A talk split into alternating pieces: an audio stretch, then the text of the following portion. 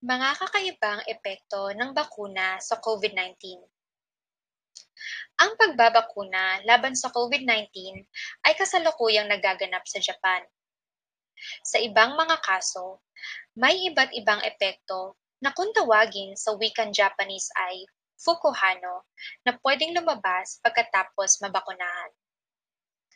Ang mga posibleng epekto ng bakuna kontra COVID na Pfizer-BioNTech na ngayon ay ginagamit sa Japan ay pananakit ng braso kung saan nabakunahan, panghihina, pagkahilo, pananakit ng mga kasukasuan, panlalamig, pagtatae at lagnat.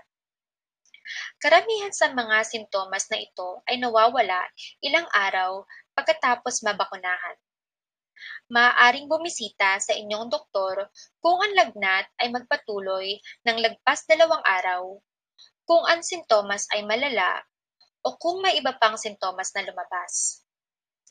Sa mga bihirang kaso, matinding alerhiya na kung tawagin ay anaphylaxis ay maaaring mangyari. Sa Amerika, ang bakunang gawa ng Pfizer-BioNTech ay nagdulot ng anaphylaxis sa isa sa bawat dalawang daang libong dosis.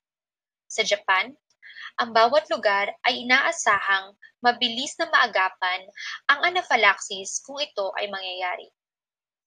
Kung magkakaroon ito ng kahit anong negatibo na epekto sa iyong katawan, sasagutin ng lokal na munisipalidad ang iyong mga gastusin sa ospital. Ang katawan ng tao ay mayroong mekanismo na bumubuo ng panlaban kung sakaling ikaw ay mahahawaan ng virus o bakterya.